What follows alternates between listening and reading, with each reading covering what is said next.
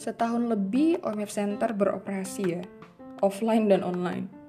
Masih aja ada yang nanya, pelafalan dulu atau tata bahasa dulu sih yang harus kita kuasai di awal untuk belajar bahasa Inggris?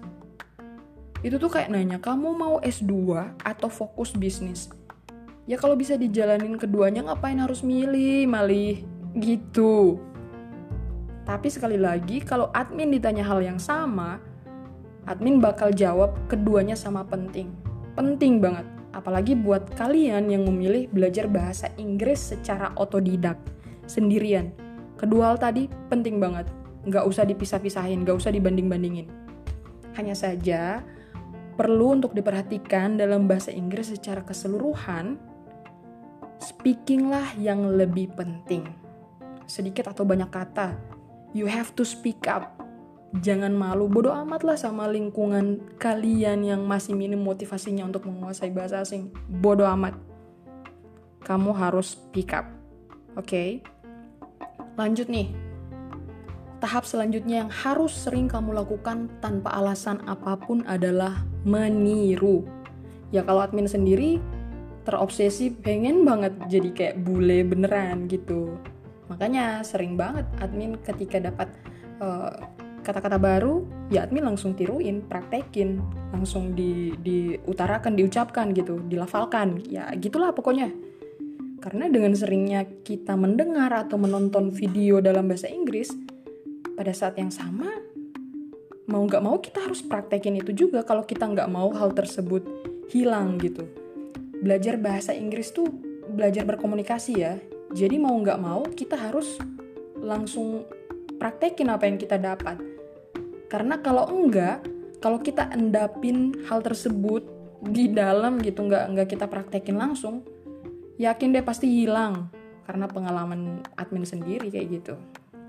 Nah, tahap meniru ini adalah tahap yang paling penting jika kamu ingin berkomunikasi dengan aksen mirip bule kan ya. Pada tahap ini juga kamu harus fokus pada pelafalan sebuah kata. Karena jika salah melafalkan, maka akan mengubah arti dan membuat kesalahpahaman dalam sebuah percakapan. Contohnya adalah, kamu masih ingat kan dan bisa bedain kan pelafalan kata pohon dan angka 3 dalam bahasa Inggris?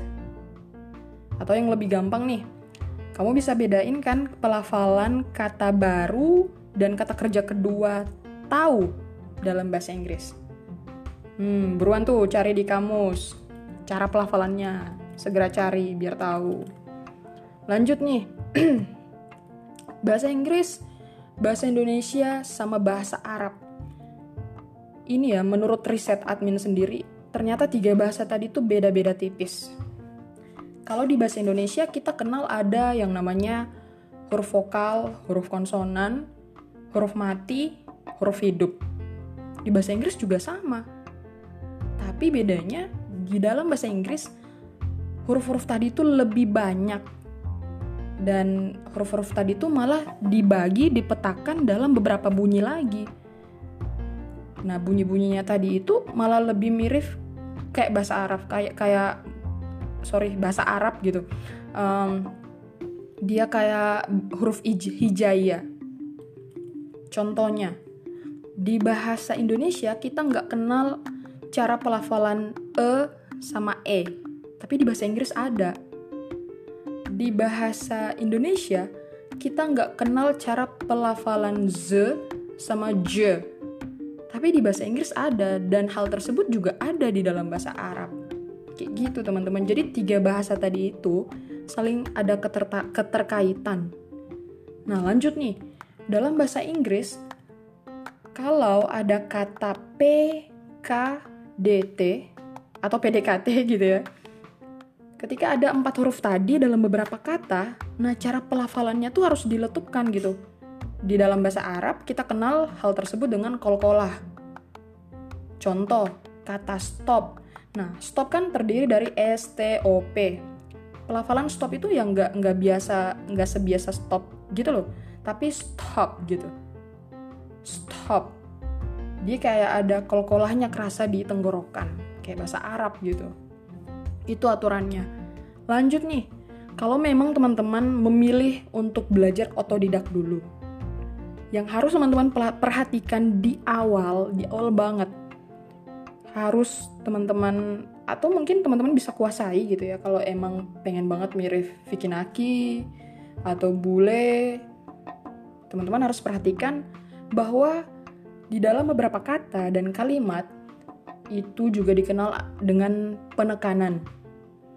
Terus ada juga dikenal dengan menyambung kata atau connection gitu kan. Contoh kata but tapi dengan I.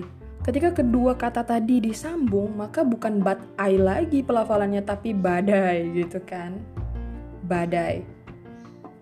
Teman-teman harus harus rajin cari tahu tentang menyambung kata tadi biar lebih mirip mirip mirip mirip bule gitu loh. Lanjut nih, intonasi.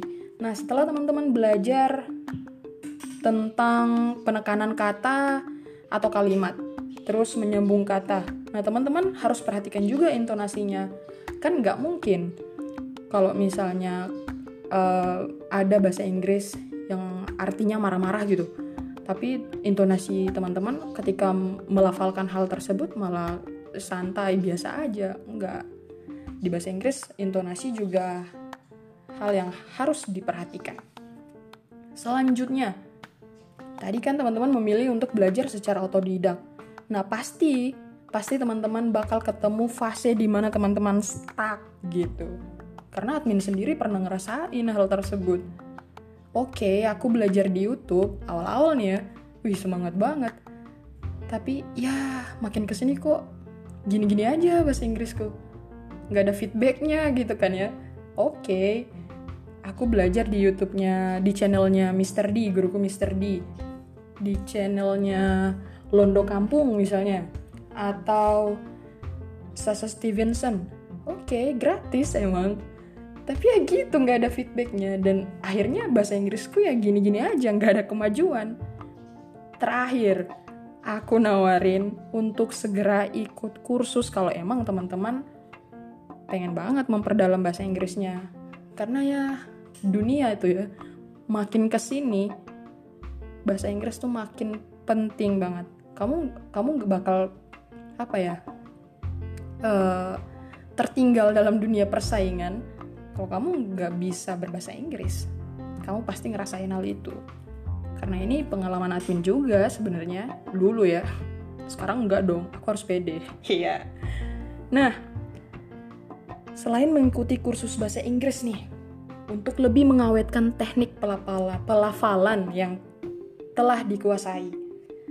Teman-teman juga bisa mengikuti webinar, seminar bahasa Inggris, menonton, atau mungkin bisa berinteraksi dengan orang-orang luar negeri di sosial media.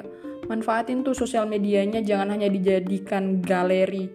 Udahlah galeri galeri apa namanya galeri di HP kalian udah terlalu banyak. Jangan dipindahin ke sosial media belajar dari sosial media gunain sosial medianya sebagai media belajar apalagi di pandemi kayak gini manfaatin lah apa yang kalian punya untuk uh, mengasah skill yang kalian mau gitu ajak mereka bicara orang-orang luar tadi ya terus perhatikan cara mereka berkomunikasi selanjutnya apa yang telah disimak dari komunikasi tersebut teman-teman bisa diskusikan dengan mentor kursus bahasa Inggris teman-teman gitu sebagai tambahan Teman-teman perlu menentukan terlebih dahulu mau belajar dan berfokus ke aksen mana yang teman-teman butuhkan gitu loh. Karena ada banyak banget aksen yang lumayan terkenal ya di Indonesia. Itu ada aksen American, British, sama Australia. Teman-teman harus pilih dulu mau fokus ke mana.